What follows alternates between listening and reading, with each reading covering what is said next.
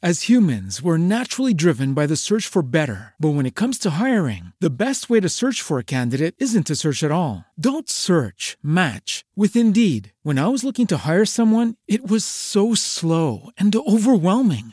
I wish I had used Indeed. If you need to hire, you need Indeed. Indeed is your matching and hiring platform with over 350 million global monthly visitors, according to Indeed data, and a matching engine that helps you find quality candidates fast. Ditch the busy work. Use Indeed for scheduling, screening, and messaging so you can connect with candidates faster. And Indeed doesn't just help you hire faster. 93% of employers agree Indeed delivers the highest quality matches compared to other job sites, according to a recent Indeed survey. And listeners of this show will get a $75 sponsored job credit to get your jobs more visibility at Indeed.com slash podcast. That's Indeed.com slash podcast. Terms and conditions apply. Hello and welcome to this episode of the UK True Crime Podcast. I'm Adam. Sorry that I'm a day late. I've got some podcasting advice though for anybody out there. Dropping your microphone isn't a great idea. But the new one's arrived, so we're good to go. The episode today is from True Crime Enthusiast Country, North Wales, and it's a very strange affair which left one man dead and many questions unanswered. I've got some really big news this week as the first book released by my new crime book publishing company has gone to pre-order ahead of release in the early summer. The New Millennium Serial Killer, written by Chris Clark, an ex-police intelligence officer, and Bethan Truman, co-host at the excellent Seeing Red podcast, reveals shocking new research suggesting that Christopher Halliwell is responsible for many other crimes. Pre-order your copy of this new book today and get 40% off the cover price. Just head to crimepublishingnetwork.com. That's all one word, crimepublishingnetwork.com to secure your copy.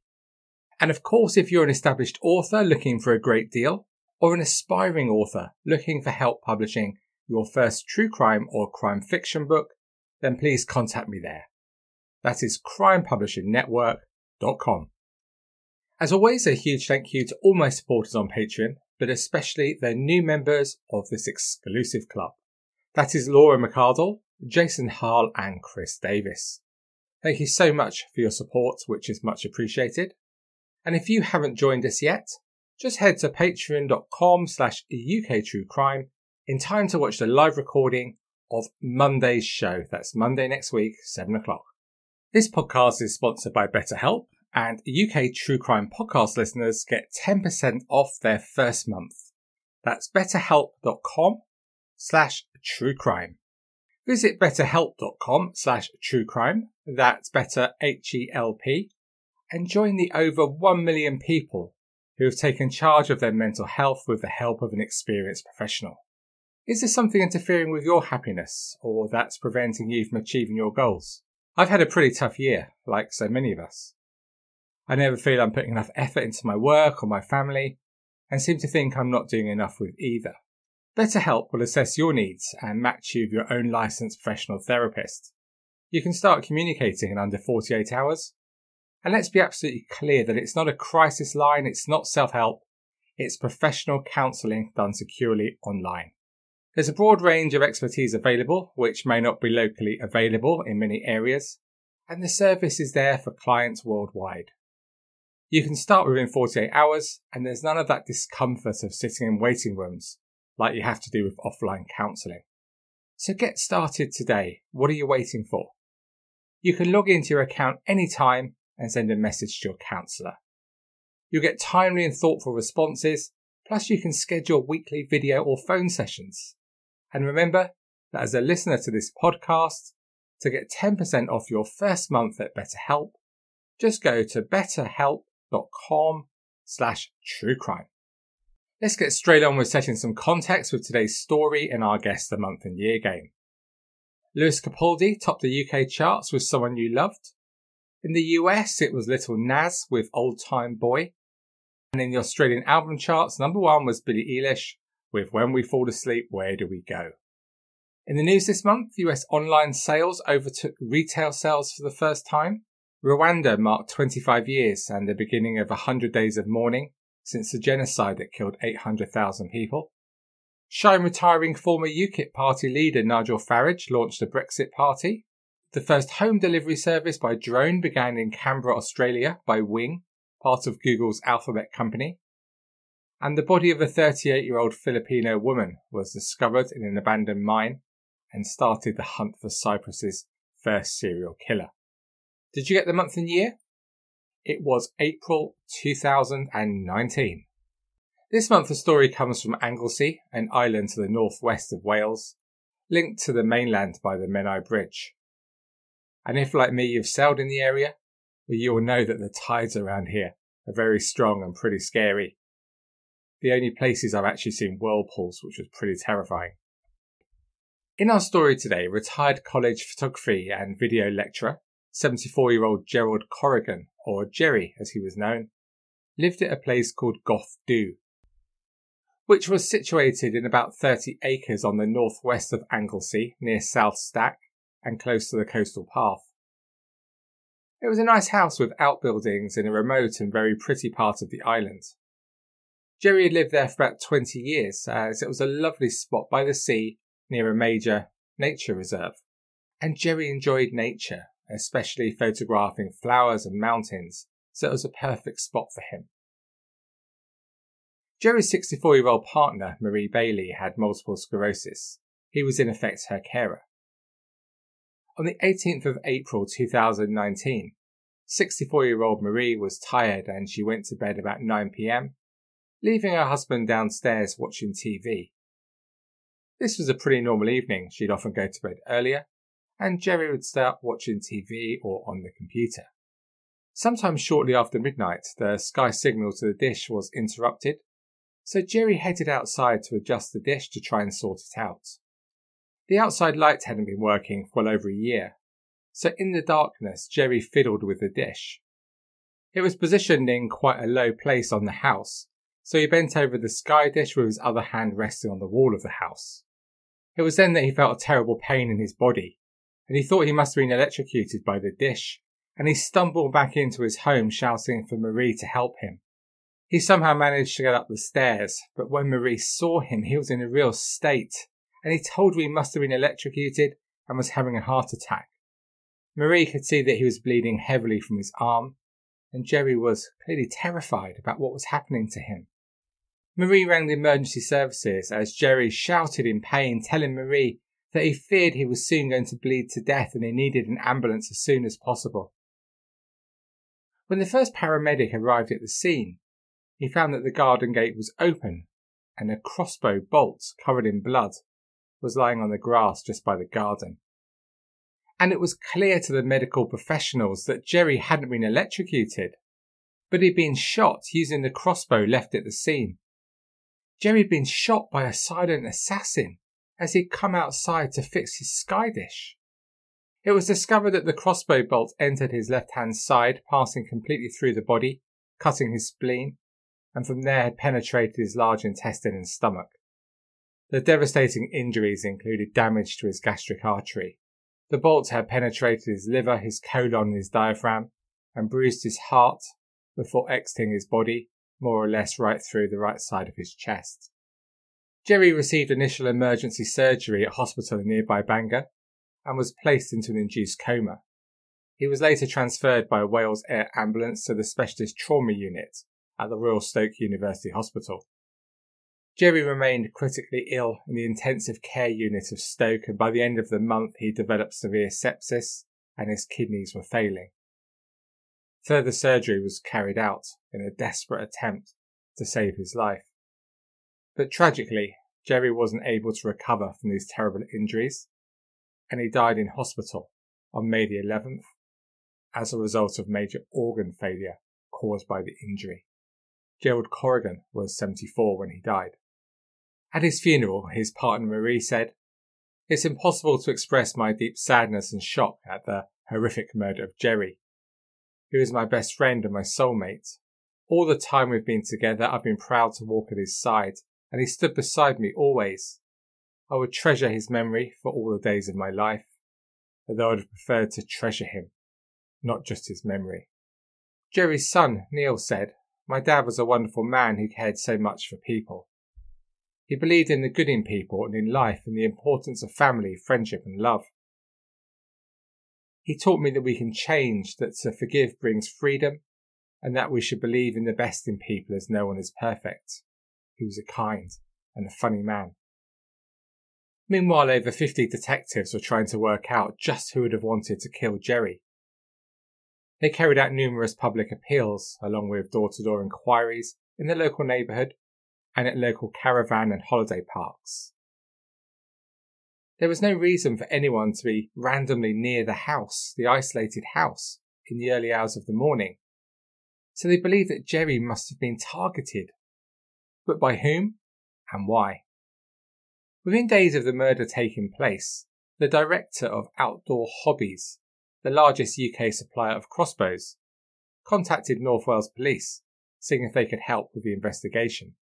They revealed that over the last 10 years, 17 people had bought a crossbow from them, but only two people had bought a crossbow since 2015. And the most recent person to buy a crossbow was 39 year old personal trainer and martial arts expert Terry Wall. Not from Wales, he was originally from the East End of London, and after his marriage collapsed in 2009, he moved to Anglesey and remarried. But six years later, that relationship was over too. Like me, he was a fitness fanatic and in great shape. And he worked for gyms locally before starting his own business as a sports therapist, Tai Chi instructor, and personal trainer. In 2018, he met his partner Emma, and he and his son moved in with her and her children, although shortly after that, his son moved back to his mum's house in Essex. When detectives visited him, they found that he didn't take delivery of the crossbow that he'd ordered until after Jerry was shot. But Terry did reveal that he'd owned another crossbow, but said he sold it months earlier to a stranger who saw him outside his property with it for £180.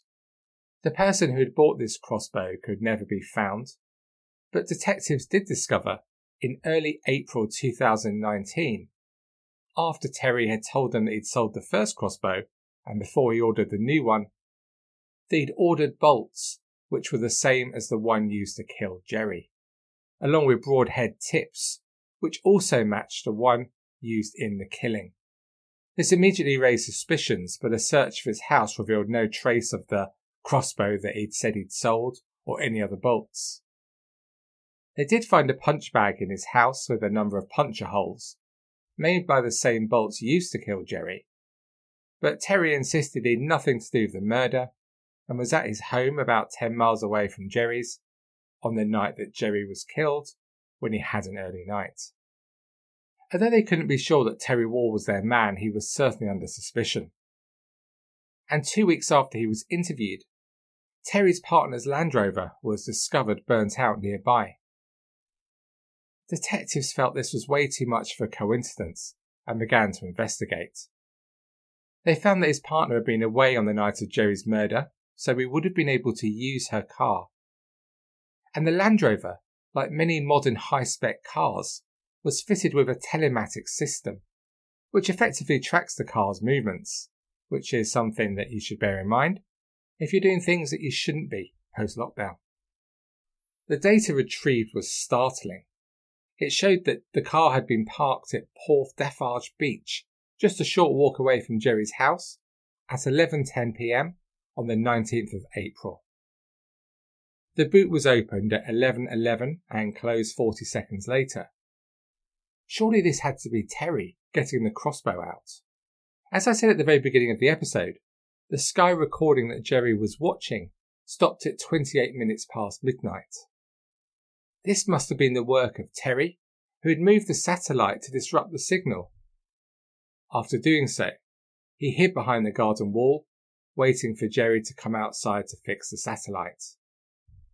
When he did so, Terry calmly shot a man he didn't even know. Twelve minutes after this, the boot of the Land Rover was opened again and closed 14 seconds later, presumably this time with the crossbow inside. CCTV cameras showed Terry's car then making the journey back home, arriving at his house at 3 minutes to 1am. The boot was opened and remained open for around five minutes, which detectives thought would likely be when Terry was removing the crossbow and putting it somewhere else. When faced with this pretty devastating evidence, Terry told them a different story. He claimed he lied as he wanted to cover up his affair from his partner. He told how he was in fact having sex on a field near the beach, close to Jerry's house, with a man known as Bazza. This man, Barry Williams, was a client of Terry's from the personal training, and he told detectives how they'd spent a lot of time together after he first came to him for exercises to help with his bad back.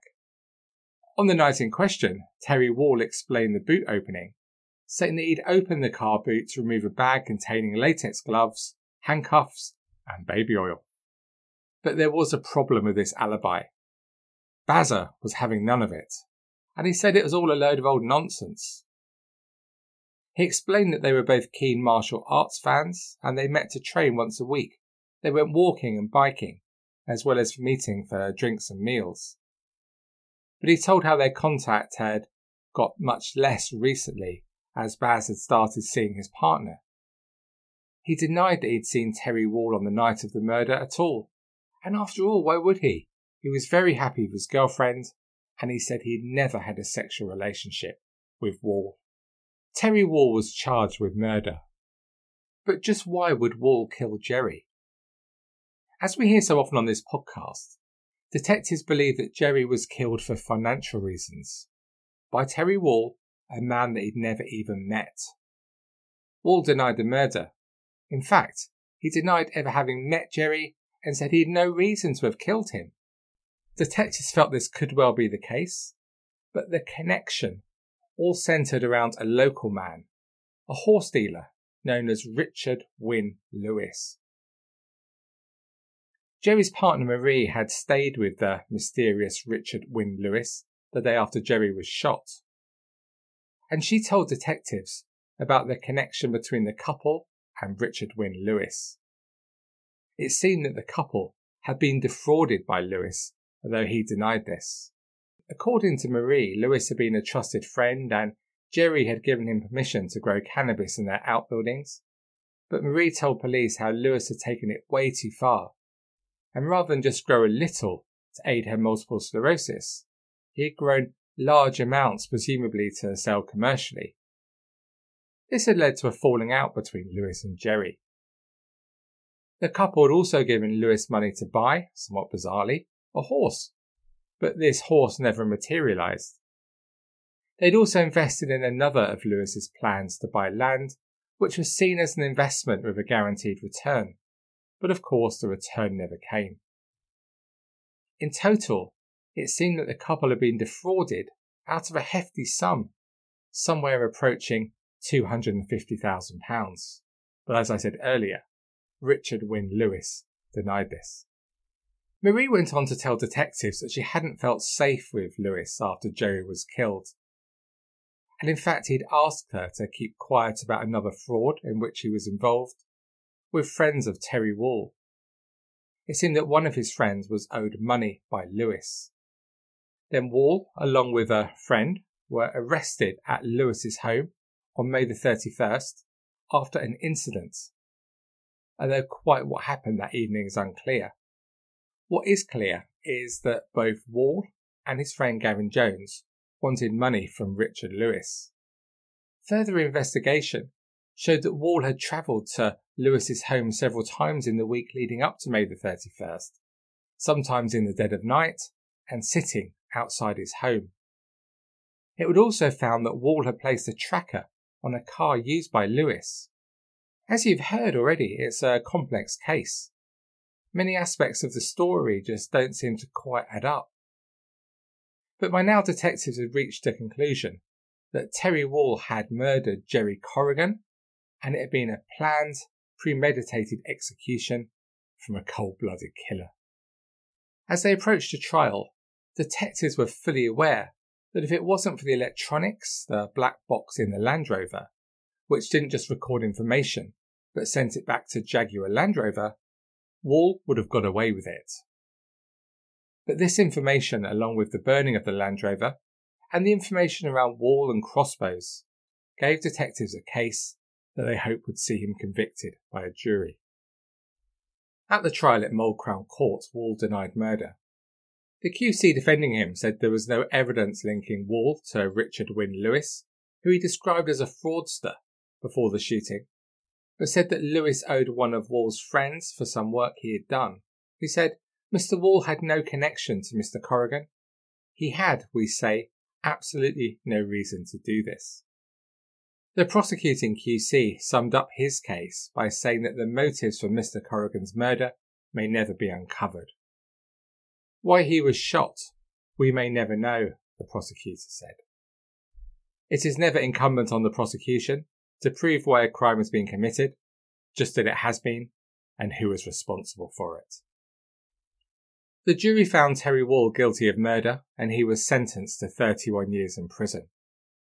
The judge said you have deprived Mr. Corrigan's family of any explanation for what was a horrific death in which Mr. Corrigan was completely blameless. For your own reasons, you clearly had a plan to kill. Your arrogant belief that you could get away with murder was misplaced. The reason for the attack remains a mystery, and the judge said it was speculation to say that Wall was paid to carry out the murder, or that it happened because Corrigan was about to report a fraud to police. Co-defendant Gavin Jones was convicted of conspiracy to pervert the course of justice and was jailed for five years. He was guilty of setting fire to the Land Rover to try to cover up the crime, and his brother Darren Jones was sentenced to two years and ten months for arson, and a friend, Martin Roberts, was jailed for two years and four months for arson. The men admitted setting fire to the Land Rover, but told the jury that they believed it was part of an insurance scam, for which Terry Wall got £30,000 payout. In court, Jerry's partner Marie appealed to Wall to explain why he shot Jerry, saying, I'd like the person who murdered Jerry to think about what he has done, the consequences of his actions and the effects he has caused to me and all of Jerry's loved ones. Jerry's daughter Fiona said, I just had a nice average life before all of this. Now I suffer from nightmares, paranoia, and such severe panic attacks that I scream, and I've recently begun to self harm by using anything sharp to scratch my arms and neck. The worst thing of all is knowing I won't ever get to hug my dad again. And his son Neil said, It was so difficult to comprehend how this could happen to anyone, let alone my father, who was just a pensioner on a small safe island in the middle of nowhere how can someone choose to use such a barbaric weapon on an old man? Did they really want to cause him such a slow and painful death? So, what do you make of what we've heard today?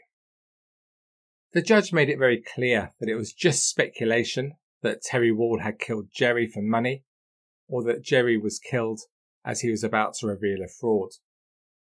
So, like me, are you wondering about the role of Richard Wynne Lewis? A man who apparently defrauded Jerry Corrigan, and yet Jerry's partner Marie went there after the shooting, later leaving, as according to her she didn't feel safe. In court, although Lewis was mentioned frequently, he was not called to give evidence for the prosecution or the defence. In the trial, the jury was told that Wall and Lewis had argued over money six weeks after the shooting, and Wall had tracked his car, gone to his home, and been involved in some form of altercation there towards the end of May 2019. And it was suggested that Wall was potentially minded to try to cause Lewis some serious harm. Lewis was originally arrested on suspicion of conspiracy to murder and fraud, but was later released. And when BBC Wales spoke to him, he told them how he had been friends with Gerald Corrigan for years, and news of the shooting had come as a complete shock to him. He denied having any part whatsoever in the murder. Wall maintained his innocence in court, so has never explained why he chose such a strange weapon, although it seems he did also research other methods of killing. The court was told that a garrote was found in his car, while his internet history showed he'd recently bought piano wire and googled central nervous system neck injury. But I can't get away from Richard Wynne Lewis and The Sun summarises an interview that he gave to the Times newspaper after the court case. It's only short, but let me quote it in full here to see what you think. Lewis claimed that Jerry was killed because of his association with him and a dispute with an unarmed drugs lord, maintaining that he was set to be Wall's next victim. Wall came here to my house and said, My job is to kill people, and I'm going to kill you if you don't correspond with us. He wanted to take me away, but I said I'm not going anywhere, not a chance, he claimed. Lewis said that he called the police who arrested Wall, and that only after that did he realise that Gerald had been murdered. That's when I realised what had happened to Gerald, he said. Before that, I thought it had been a terrible accident with kids on one of the nearby caravan parks. I now know that we were both to be killed. They stalked this place for the same amount of time as they did Gerald. I wonder. So just why was Gerald Corrigan killed? It seems that money played a part in it, and all connections seem to be linked by the mysterious Lewis. But will we ever get a detailed understanding of why it happened? Will the family ever get the answers they deserve? I don't think so. Do you? Thank you so much for listening to this delayed episode of the UK True Crime Podcast. To discuss this story or any other aspects of UK true crime, please head to the Facebook group. There's almost 65,000 of us. Don't forget to pre-order your copy of the New Millennium Serial Killer. Just go to crimepublishingnetwork.com. And to support the show, please join me on Patreon at patreon.com slash uktruecrime. Loads of bonus episodes, videos, and of course on Monday, you can watch me record next week's episode live. What more could you possibly want? So on that super, super, super exciting bombshell, it's time for me to leave you again. I know, I know, but I've got to go, I'm afraid. So thank you so much again for listening to the UK's official 37th most popular UK true crime podcast. We still strive for the elusive 36th position. So until we speak again next week, please do take it easy. And despite all the others, oh, I know I know. Please stay classy. Cheerio for now. As humans, we're naturally driven by the search for better. But when it comes to hiring, the best way to search for a candidate isn't to search at all. Don't search, match with Indeed. When I was looking to hire someone, it was so slow and overwhelming. I wish I had used Indeed. If you need to hire, you need Indeed. Indeed is your matching and hiring platform with over 350 million global monthly visitors, according to Indeed data, and a matching engine that helps you find quality candidates fast. Ditch the busy work. Use Indeed for scheduling, screening, and messaging so you can connect with candidates faster. And Indeed doesn't just help you hire faster. 93% of employers agree Indeed delivers the highest quality matches compared to other job sites according to a recent Indeed survey. And listeners of this show will get a $75 sponsored job credit to get your jobs more visibility at Indeed.com slash podcast. That's Indeed.com slash podcast. Terms and conditions apply. Pulling up to Mickey D's just for drinks? Oh yeah, that's me. Nothing extra, just perfection and a straw. Coming in hot for the coldest cups on the block. Because there are drinks then there are drinks from McDonald's. Mix things up with any size lemonade or sweet tea for $1.49. Perfect with our classic fries. Price and participation may vary, cannot be combined with any other offer. Ba da ba ba ba. With the Lucky Land slots, you can get lucky just about anywhere. This is your captain speaking. Uh, we've got clear runway and the weather's fine, but we're just going to circle up here a while and uh, get lucky. No, no, nothing like that. It's just these cash prizes add up quick. So I suggest you sit back, keep your tray table upright, and start getting lucky. Play for free at LuckyLandSlots.com. Are you feeling lucky? No purchase necessary. Void where prohibited by law. 18 plus terms and conditions apply. See website for details. Step into the world of power, loyalty and luck. I'm gonna make him an offer he can't refuse. With family, cannolis, and spins mean everything. Now, you wanna get mixed up in the family business. Introducing The Godfather at ChumbaCasino.com. Test your luck in the shadowy world of The Godfather slot. Someday. I will call upon you to do a service for me. Play the Godfather, now at ChumbaCasino.com. Welcome to the family. VGW Group. No purchase necessary. Void where prohibited by law. See terms and conditions. 18 plus.